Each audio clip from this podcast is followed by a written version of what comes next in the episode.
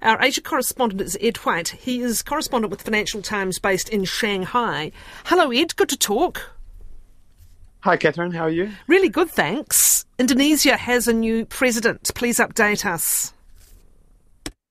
Yeah, so Prabowo Subianto, this 72 year old president elect uh, who looks to have secured a pretty comfortable victory in uh, Wednesday's polls, he has to have one of the most interesting and perhaps unlikely backgrounds among New World leaders today.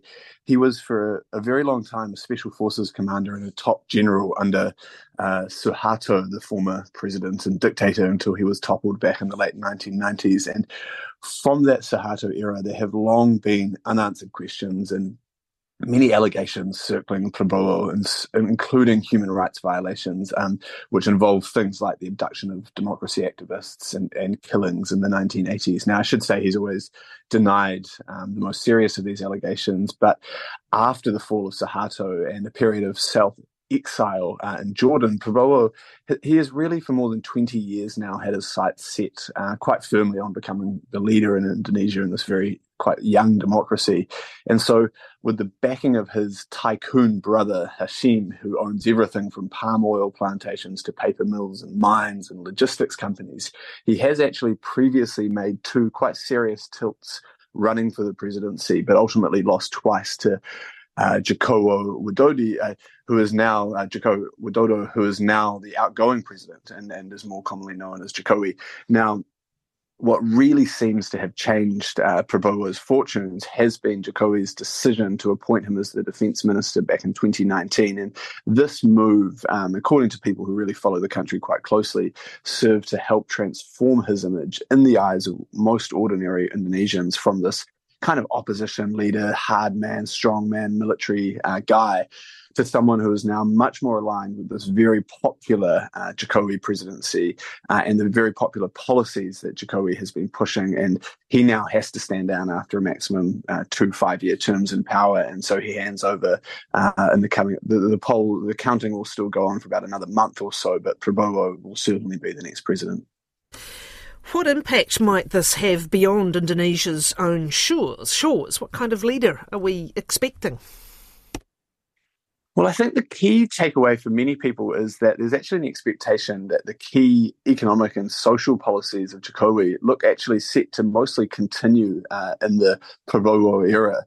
Uh, there are signs in saying that that there might later be a reversion to more kind of populist policies that people worry about. But the central thing at the moment is that the key policies uh, that the new president is expected to continue is this massive push and focus that Indone- Indonesia has been making into this sort of export focused commodities world. And so under Jokowi, who took office back in 2014, there's been a big focus on developing and processing the country's nickel deposits, which happen to be the biggest anywhere in the world.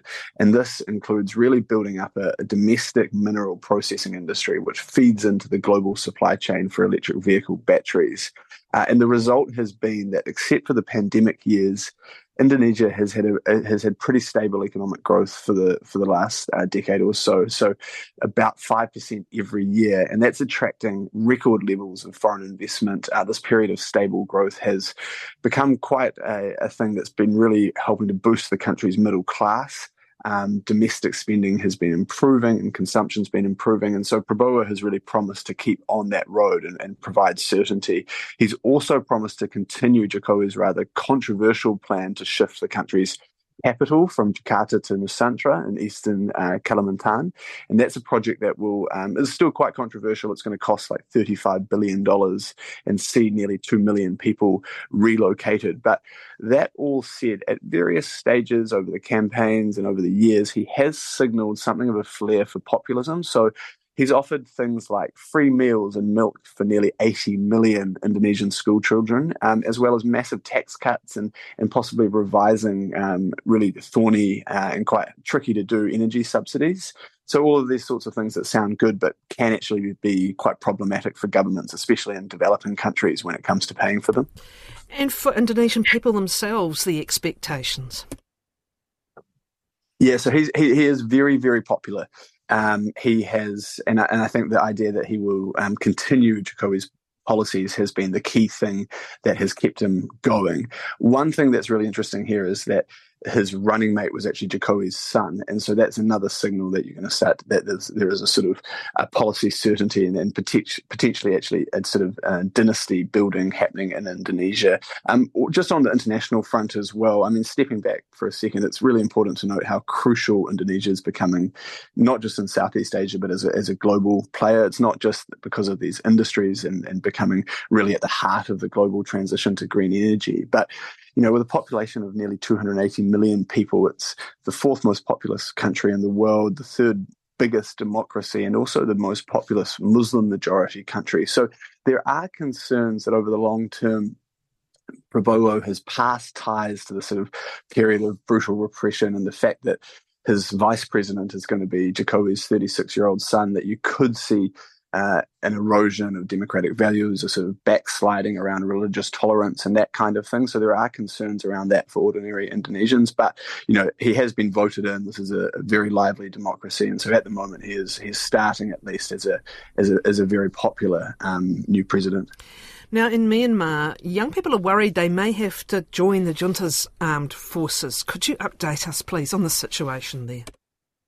Yeah, a pretty worrying development emerging out of Myanmar at the moment. So, just as a reminder, this is a country that's been really sliding towards being a failed state since back in February 2021 uh, when the junta seized power and ousted Aung San, uh, Aung San Suu Kyi. And human rights groups say that the, the regime has since then killed about 3,500 people, arrested more than 20,000 people, uh, and, and, many parts of the country are again embroiled in, in violent clashes between ethnic groups and uh, and, and, the military. Uh, and, and the, the international community has really disengaged um, over the last sort of year or so and, and tried to distance itself from anything to do with the junta.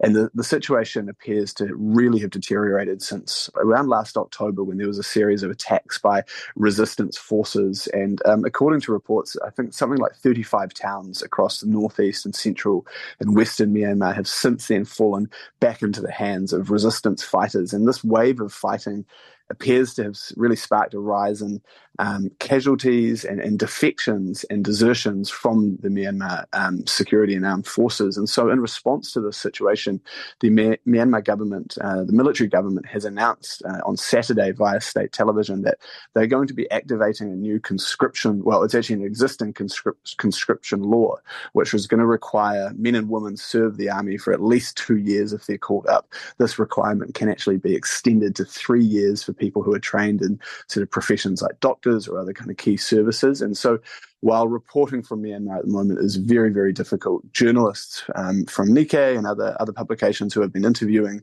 uh, young people in the country, they uh, young people are, are, have are very very much opposed to this. Um, they are saying that rather than join the armed forces, they will try to leave the country or even join opposition forces if they are called up. Very good. Thank you. Your time is always so appreciated. Thanks very much. That's Ed White. He is correspondent with the Financial Times based in Shanghai.